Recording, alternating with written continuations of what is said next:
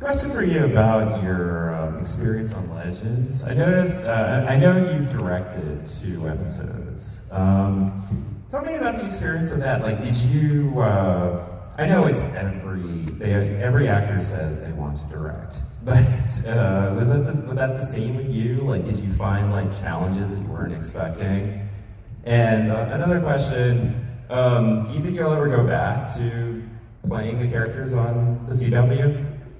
Great questions. I, so it's funny because I actually started directing um, when I was 18. The first thing I did at Oxford was a directed a play um, called The Colored Girls Who Considered Suicide When the Rainbow Is Enough oh, by Ntozake Shange, and it's that's a transformative play for me in my life. Mm-hmm. Um, and so, so directing is always been in my heart, but I never thought about directing um, screen because it's so technical. You know, you've got so many things to think about.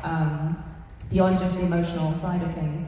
Um, and uh, about 2017, I went up to the producers on Legends and said, I would really love to direct, what can I do? Um, and so I shadowed, I shadowed a couple of directors, I did the Warner Brothers Directors course, I wrote and directed a short film, and I just had to basically prove to them over the course of three years that this was serious. It wasn't something that was just, like you said, a whim and everyone wants to direct.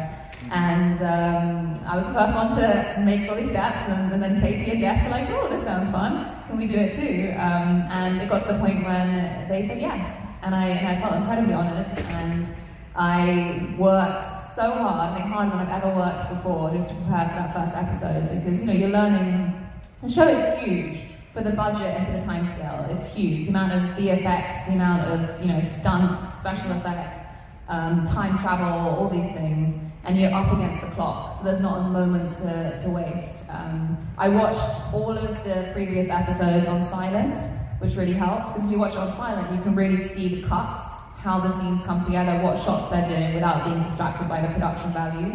Um, and I recorded all of my favorite moments, and any sort of reasons why, because um, the biggest thing you're trying to do is build a shot list so that every single scene, you know exactly how you're going to shoot it, how it's going to edit together, so that when you're doing a take, you know, oh, it's okay that that line doesn't work because I'm actually going to use that line from this different shot, blah, blah, blah, blah.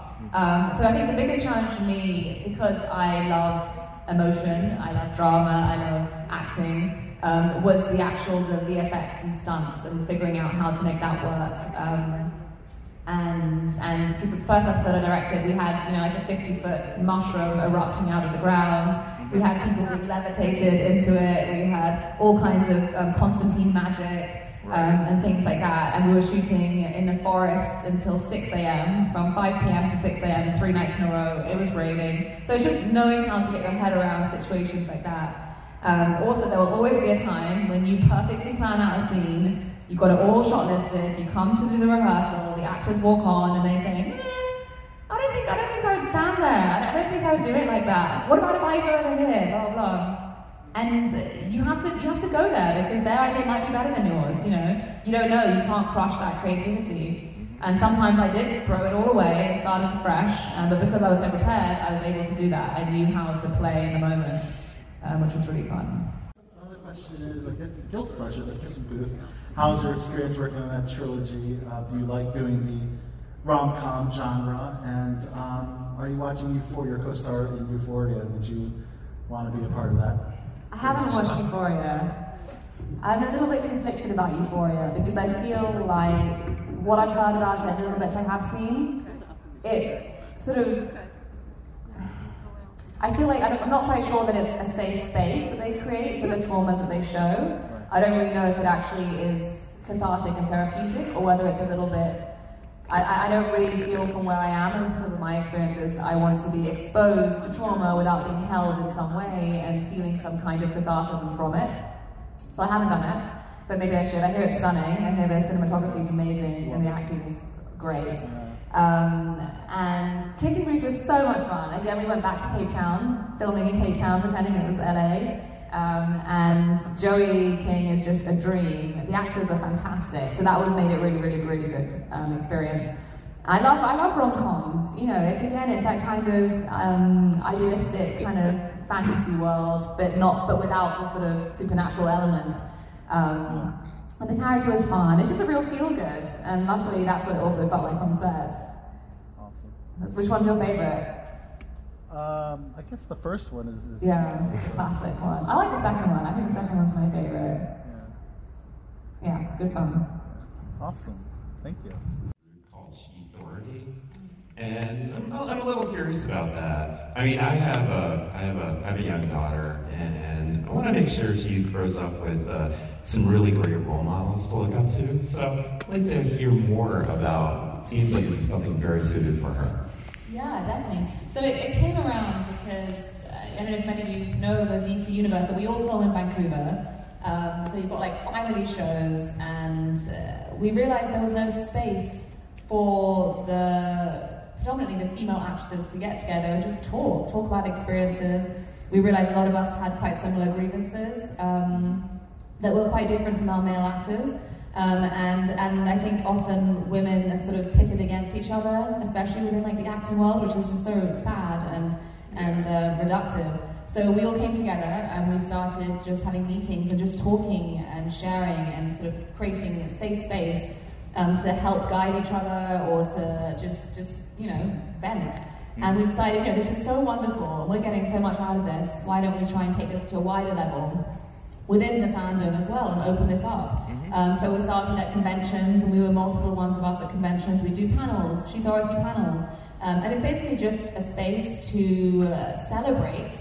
And it's not just for women, you know, anyone can be a part of it. But it, you know, we just felt that there was not really a space for female identifying and non-binary people specifically, um, but we're completely open to anyone, um, and it's just a space to share, a space to inspire. Um, we have a website where anyone can submit articles, and we can discuss those articles. They're often very vulnerable, very open, very honest, um, and it's just about sort of uplifting each other. Uplifting each other through our own sort of experiences, you know, what the trials and tribulations we've been through, and how that can, how we can use those to inspire other people and empower them because um, so often we're told to sort of keep our most intimate stories and most sort of vulnerable moments to ourselves um, when actually they can be such they're our strength they're our superpowers. Um, and I think with what's beautiful about the DC world and the fandom is there's so many amazing people. Like you guys are incredible. And we learned so much from meeting you guys and so many intimate wonderful stories that people have shared with us. Um, so this is a platform for other people to learn from those um, and hopefully build community around it Fantastic. Solid role in uh, The Force Awakens. Yeah. Um, tell us about uh, working in that role and that set and getting directed by J.J. Abrams. Absolutely. So, what was it like? Well, JJ is very unique, and of course, because it was my first time, I didn't realize how you know rare it is until much later. But um, most times when you're on a set, you'll be there on the on the set, the actors. The director will come in, you'll block the scene, decide how you're going to do it, and then he'll go or she will go away and watch it from a monitor, sort of around the corner, shout some direction at you. JJ, so I, it's, it's Carrie Fisher and me, my first day, I'm terrified.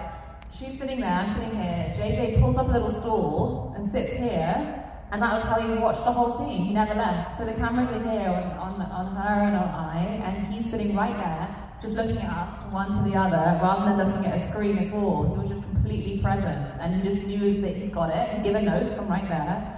Um, and that was so beautiful. I've never had that again. Um, but it also shows how much confidence he has, that he knows the framing's perfect, he knows, he trusts the camera operators. Um, another thing which was great about JJ is he wanted to do as little VFX as possible. So the sets mostly were completely built. So you'd walk into these complete worlds and you'd see everyone walking around with the actual outfits on rather than, you know, CGIing it all later. Um, and that gives it such a different feel, I think. And it also gives it that, you know, and shot on film, it all gives it that kind of more vintage feel. Um, Carrie was amazing. She was the most beautiful, sort of kind spirit. Um, you know, I was I was just a day player, thing, and yet she made such an effort to make me feel comfortable. And she was like, "Come to my trailer," and I went and hung out with her and her daughter and her dog, and we just chatted. Um, and, and so it was a really beautiful experience. And JJ is, you know, he's a nerd, he's passionate, and so it was really exciting to feel that energy rather than someone who just wants to get it done for commercial value. Right, that's awesome.